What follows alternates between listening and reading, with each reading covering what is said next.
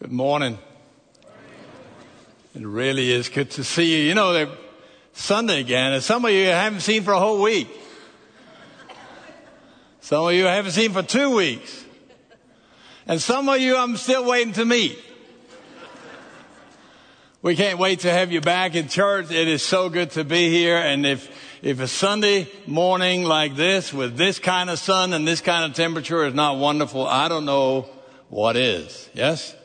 Is it good to be here? It really is good to be here. Let me also introduce to you uh, friends of ours visiting from Denmark, actually from the city of Aarhus, which is not Copenhagen, where I grew up. My, my longtime friend, you know, we met all the way back in 1900, you know, whatever.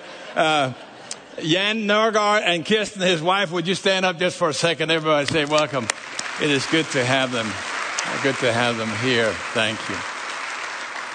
Such a joy uh, to be with you. We are in this series, as you know, uh, we call For Life, and again, playing on that kind of double meaning of that for the duration of life, or for the sake of life, or for the creation of life, even. Uh, if if you will. And so today uh, I want to turn to Second uh, Corinthians chapter nine. If you have your Bible, if not, it's going to be on the screen uh, in a moment also, and talk about uh, talk about enriching for the sake of life, or enriching even for the creation uh, of life. The text here is is uh, one of these uh, texts that is often used for people to talk about money, and it kind of is uh, focused on that text. But Paul takes this text and he's, he's saying that the walk with God includes all of life. It applies to every aspect of life. And so because of that, he is able to move from, from a very particular kind of uh, issue uh, also to, to broaden it up and talk uh, theologically about our relationship to God, even as it relates to, to what we might otherwise call more mundane uh, kind of things. And so I want to I want to uh, read uh, with you chapter 9 of Second Corinthians. I begin in, in verse 6. And just for context, uh, he's beginning in verse uh, 1, and, and I'll just read that. And, you know, he, he's thanking the church in Corinth for their collection to the famished church in Jerusalem. Uh, they've had famine and difficulties and struggle, and, and so a church across the plain, internationally, so to speak, uh, way uh, away is now uh, saying, how do we help those in need, and how does that bring life uh, even to those that we can't see? So Paul is beginning like this, saying, now concerning the ministry to the saints, it is unnecessary for me to write to you, for I know your eagerness and I boast about you. It's almost what I do when I walk around talking about First Louisville, just say. This is one great church. You got to come here. This is one fantastic church. And then in 2 Corinthians verse, uh, chapter 9 verse 6, here's the text for us this morning. The point is this. The person who sows sparingly will also reap sparingly, and the person who sows generously will also reap generously. Each person should do as he has uh, decided in his heart, not reluctantly or out of compulsion, since God loves a cheerful giver. And God is able to make every grace overflow to you so that in every way, always having everything you need, you may excel in every good work. As it is written, He distributed freely, He gave to the poor, His righteousness endures forever. Now the one who provides seed for the sower and bread for the food will also provide and multiply your seed and increase the harvest of your righteousness. You will be enriched in every way for all generosity, which produces thanksgiving to God through us. For the ministry uh, of his service is not only supplying the needs of the saints, but is also overflowing in many expressions of thanks to God. Because of the proof provided by this ministry, they will glorify God for your obedient confession of the gospel of Christ and for your generosity in sharing with them and with everyone. And as they pray on your behalf, they will be, they will have deep affection for you because of the surpassing grace of God in you. Thanks be to God for his indescribable gift. It is kind of an intriguing text in so many ways, is it not? Paul simply says about being enriched for life.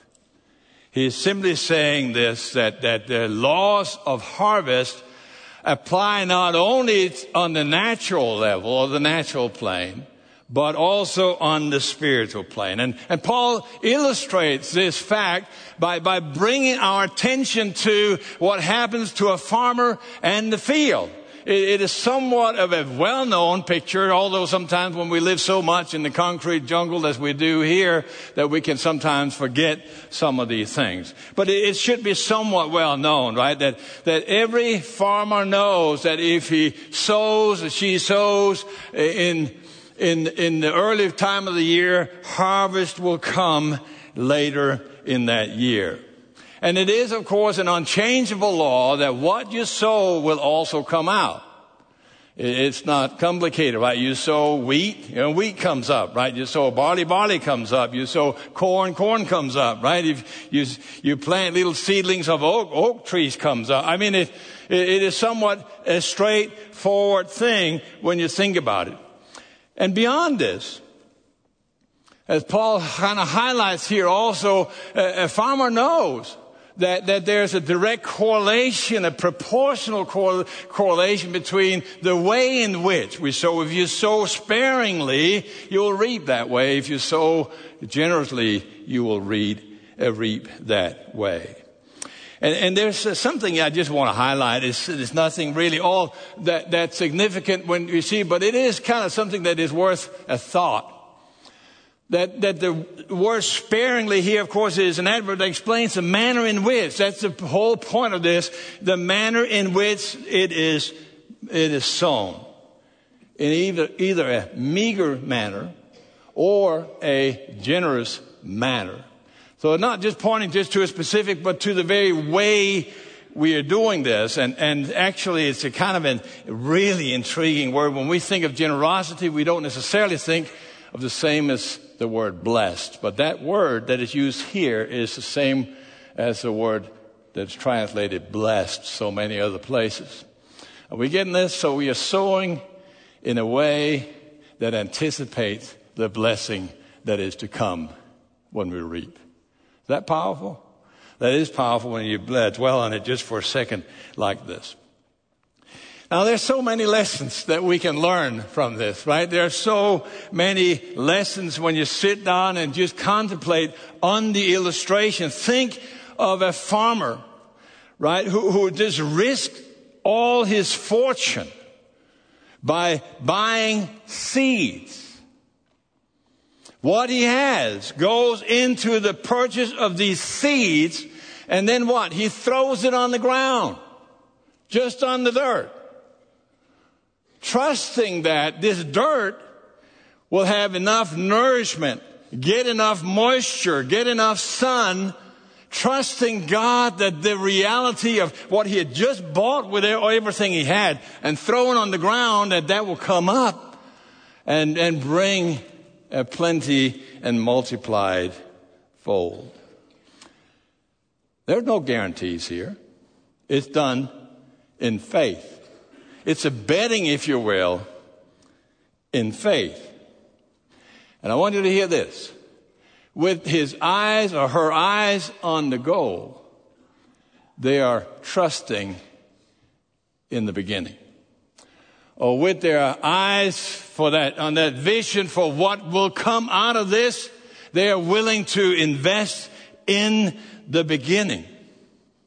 They trust God that that's going to happen. And I want you to think about this just for a moment. There's so much to learn from this about the blessings of God and how that works. It relates to church. It relates to anything at all. If you think about it, you need to see at the beginning what is out here at the end so that we can invest in the right kind of way to attain that goal of that vision. That, that is true in all things. Can I talk to you about family? It's true there. You know that's true, isn't it? So we, we, we see in the beginning the importance of, of doing things right because we wanted to develop into that very thing. We see it with our kids. Uh, we want them to grow up that way. So when they are, they're tiny or small, we'll sing to them and then sing with them and, and sit at their bedside and pray with them. And, and as they grow up, we'll, we'll learn to, to read Bible with them and we'll read scripture with them. We will share our own walk with God with them as they, they come into maturity. They will learn also how we interact with God. They'll learn from the blessings that we have seen from God. And as they grow and as they learn and as they see, you hear what I'm saying. We trust what we plant in the beginning will bring a harvest in the end. There's no doubt in my life, friends, that when we sometimes see a different uh, or less fruit than we wish that we could see is because it can be so hard to trust in God's promises and His Word. You know, what if it doesn't happen? What if He's not really fulfilling His promises? What, what if it doesn't rain enough? Or what if it doesn't shine enough with sunshine on, on where we put, just throw it on the dirt, right, so to speak? And because of that, we get cautious and we sow sparingly. And we wonder why we don't always see the results that we, we hope. You know, there's a Danish expression, and I can mention that now we have Danish people in the, right? There's, it's kind of like an idiom that some people that are overly cautious, we say they walk with both suspenders and a belt, right? It's not a bad image, right? You all get it, right? It doesn't need any explanation. That's what it is. They're overly, but you know, when it comes to God's promises, we don't have to wear both suspenders and a belt, right? We can trust God when it comes to this. And, and I want us to think just for a moment, apply this to church. Just to think about this.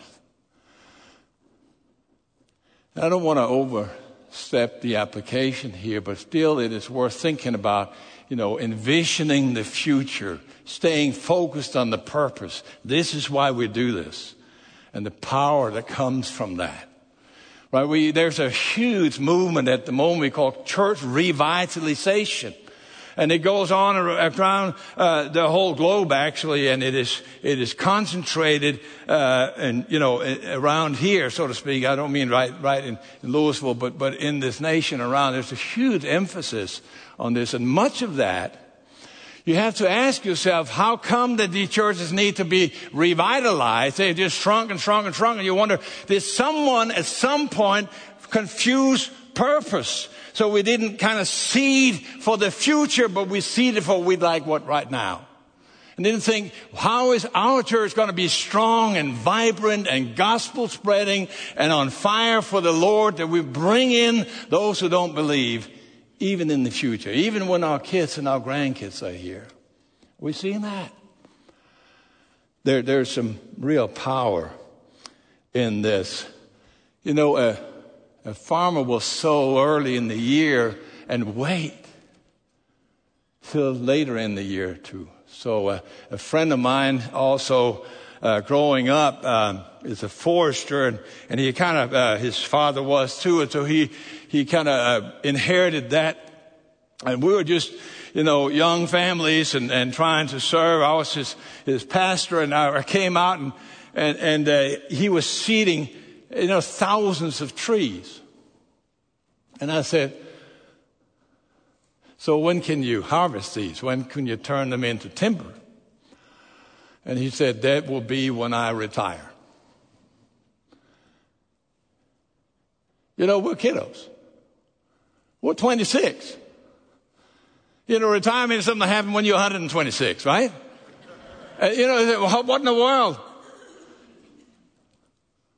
That's a long time to trust dirt and trees. Yes? But if we can trust dirt and trees, how much more should we not be able to trust the Lord? Some enormous power when you, when you see things in that kind of light. And I think when Paul mentions that illustration for these purposes and broadens it up to a theological statement, not just about giving money, then, then suddenly we are seeing the power in what he is about. God has promised those who, who sow generously to reap generously. We just flat can't afford to just live with this kind of a life strangling sense of cautiousness. Allow us to envision what is God's purpose? What is God's future? Where does God see uh, this place, this wonderful, wonderful uh, place on the most important corner right here uh, for His for His glory? So, look at this text. Can we can we trust God? Can we, can we sense that here's something we can do in anticipation? What is future church going to look like? How are we going to make sure that our grandkids find the imagination that this is a place where we can meet God? Future generations also with this. I want you to look at the text here and, and just see the direct parallel to what Paul writes uh, in, in the church to Galatia, where it says, you know, don't, don't be deceived. God will not be mocked. What a person sows, he or she shall also reap. The promise goes to you, to you, to you, to me, to all of us. The promise that there is a relationship between trusting God and living on His promises and then seeing the fruitfulness. So we are enriched in our fruitfulness for the sake of life. Powerful. Uh, when you see that. And Paul goes on, of course, and said, if you just sow in the flesh, you'll sow nothing but destruction, I'll reap nothing but destruction. If you sow in the spirit, you will reap eternal life. If you see that in the context in which Paul writes it here as a thanksgiving for their willingness to give and help others uh, across the globe, so to speak. It is one thing and it's powerful. But notice also how that spreads and how that gives input into our very understanding of life itself and what it means to walk with God. Things cannot be separated. I don't have my one side of life here and another side of life here, some spirituality over here. It all integrates at all levels. So, what we sow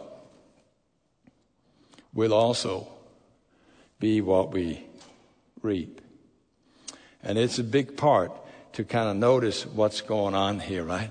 Our sacrifice, our love, our surrender, our, our stewardship, if you will, our response to the Spirit that lives within us will produce richness of life and spirit. I don't know how to say it uh, in, in, in a, any better way than what C.S. Lewis does when he says the only rule that count here is you can never give too much. Or quote him even more directly, he says you should always dedicate or give more than you think you can. Some of you remember uh, a story where Jesus sits with his disciple and points to a poor lady. We call it the widow's mite. You can read about it in Mark chapter 12. If you don't know the story, um, that's fine. Just read about it. Mark chapter 12 begins in verse 41. And, and he's pointing to this poor widow and say, Look at her. She gives it all. If you desire to be rich in fruitfulness, then so richly, if you will. But the text goes on, and, and I need to not dwell on that anymore. Just look at verse 7 and, and see what's going on here. Also, we are enriched with joy for life or for the sake of life. This is so uh, almost surprising in the midst of this kind of thing. In, in, in investing in God's vision uh, for his church develop not only fruitfulness, but joy filledness. Can I say it that way? We pay better attention when I say it that way, right? Joy filledness or cheerfulness. Fullness of cheer. Look at the power that, that is uh, within his here, right? To experience such a joy we are taught here, we have to focus on a very deliberate, planned way of getting engaged. Everyone should give as he has decided or she has decided in her heart. Are we seeing this? It is not pointing to some kind of haphazard thing. There's no coercion. There's no you must do this. It is a completely voluntary kind of thing. After all, as, as Troy pointed out so wonderfully, it is grace piled on grace. Yes? Grace upon grace.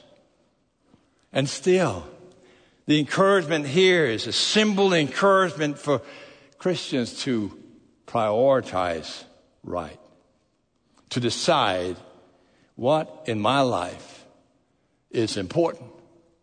What do I highlight? What do I give first priority? It is completely in line with what we see scripture do in just about every other place. The focus here is, is on, on, on tithing, but it applies directly to just about all aspects of life.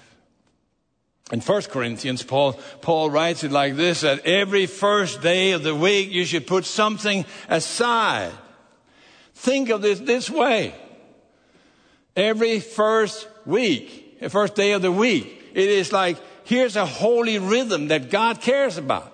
There's a rhythm to live in the Christian life that matters. And it applies to just all these other things, right? It's, it's regular. It is consistent. It's that. Now, there's nothing wrong with haphazard and sudden urges of wanting to do more and give more. We know that. Sometimes we hear something and say, Oh, I can give now. I, I, can do something extra here. I can really show my love now. We get overwhelmed and want to do that. That's a good thing. Just like it's a very, very good thing if you remember suddenly you get overwhelmed by thanks giving or gratitude or love for your spouse or friend and, and you do something. Bring home flowers. Bring home chocolate. I hope you do that a lot.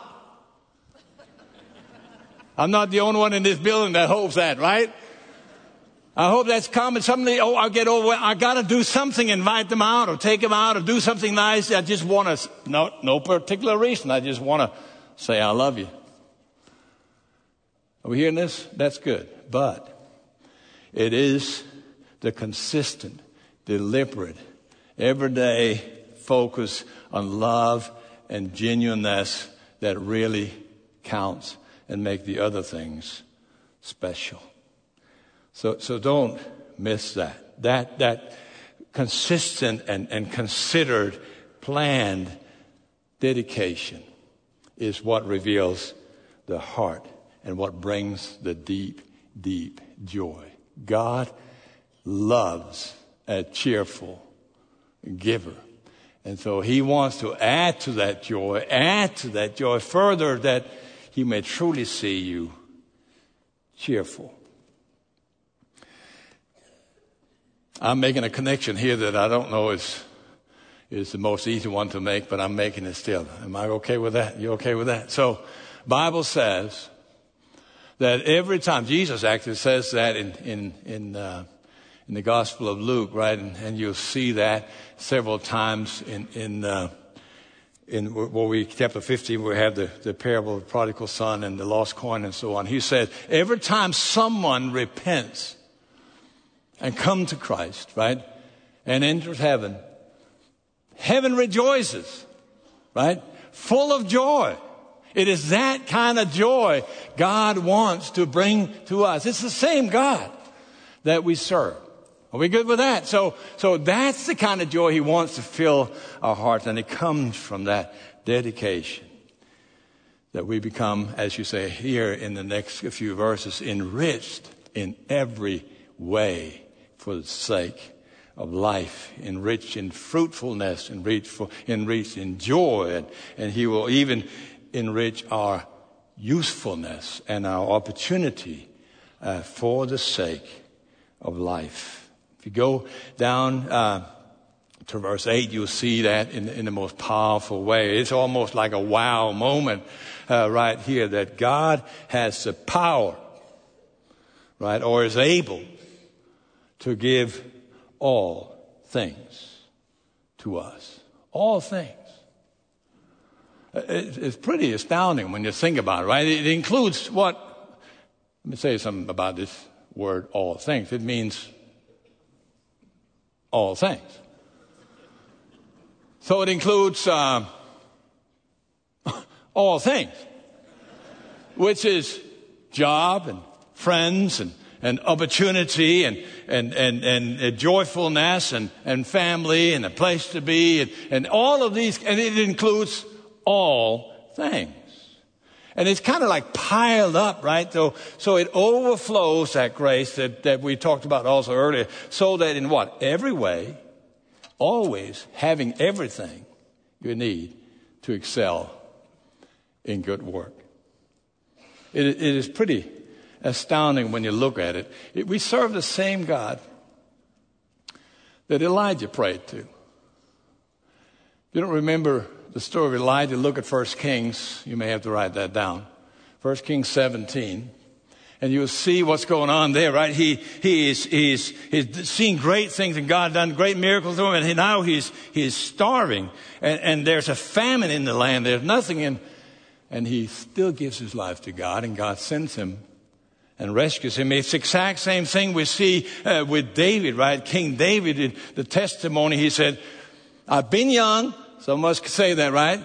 I'm now old, but I've yet to ever see someone who, who has been left by God or who lacks or has to beg for daily bread. One of his. Paul says the same here in this uh, passage that we know so well and we sometimes misquote from Philippians, right? When he say, I have learned uh, how to do, uh, make do with little and how to do, uh, make do with a lot. In any and all circumstances, I have learned the secret of being content. Whether well fed or hungry, whether in abundance or in need, I'm able to do all things through Christ. Are we getting this? I don't want to belabor it longer than, than, than what is needed here. He wants to give us when we trust and dedicate and focus on these things. The one who is able to do all these things. How do we round this up? I can't help but to wonder about our lives can't help but to wonder about also the church and the vision we have for what God can do through us. Right here, where we plant and seed already now in the way that is guided by the vision that God has given for what we are supposed to be about as a church.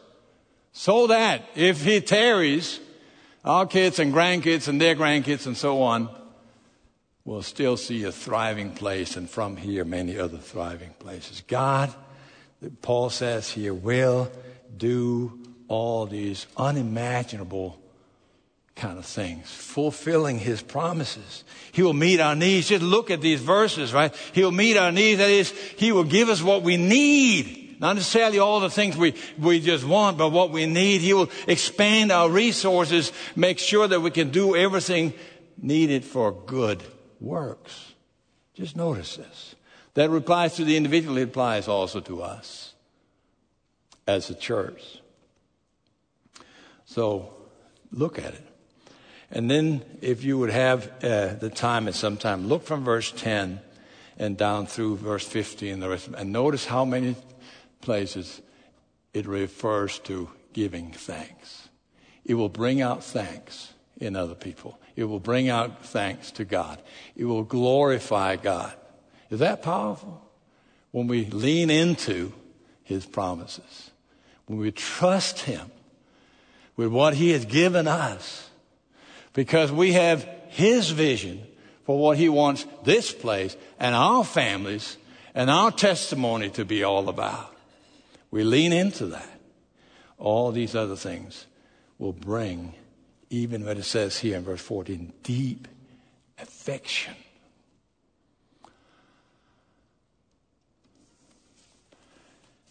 There's not many things that excites my, my heart more than when I hear we have prayer meetings.